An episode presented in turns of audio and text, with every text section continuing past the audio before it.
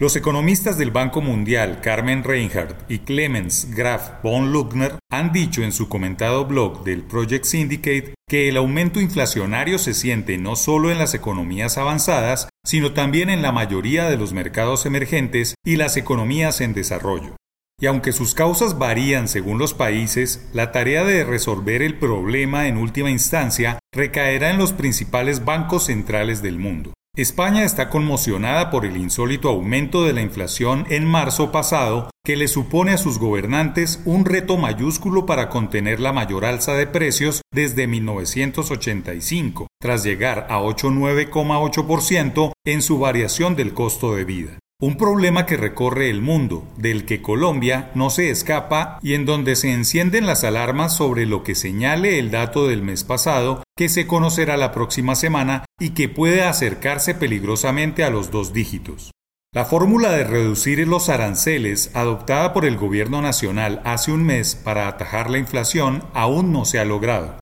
pues es de ejecución tardía y solo se sentirá al final del segundo semestre del año, cuando esté de salida esta administración. Si va a servir el cero arancel para 165 bienes importados, adoptado por el decreto 307 de 2022, pero la mitigación del impacto de la inflación sobre los consumidores no se sentirá pronto. La alta variación de los precios se viene experimentando desde el pasado noviembre, cuando saltó a 5,26% anualizada y desde entonces cada mes suma más de un punto. Solo en enero saltó 1,67% y en el consolidado 6,94% por el alza de precio en alimentos y bebidas no alcohólicas, alojamiento y servicios públicos. En febrero, el dato fue 1,63% por las mismas razones y con un peso de los alimentos en el costo de vida alcanzó 23%, un dato que ha venido en crecimiento y no baja de 17% mes a mes.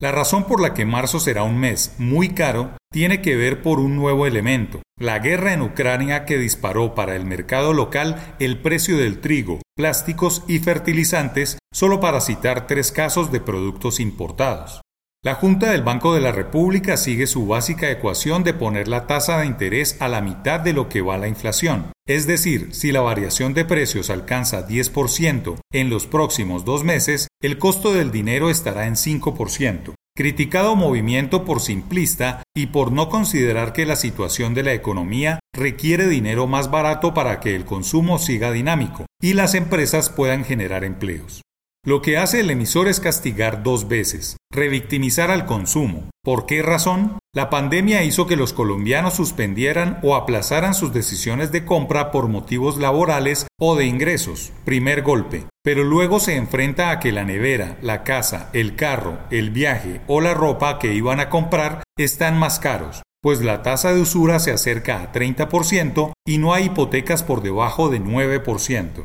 Mal de muchos, complejo de tontos dicta el adagio popular y si bien los principales motores del pico de inflación no son uniformes en todos los países, los diagnósticos de sobrecalentamiento prevalecientes en el discurso de la Fed no se aplican a muchos países, donde el estímulo fiscal y monetario en respuesta al coronavirus fue limitado y donde la recuperación económica en 2021 fue muy rezagada respecto del rebrote de otros. La inflación reforzará la desigualdad en todos y cada uno de los países, dice el Banco Mundial.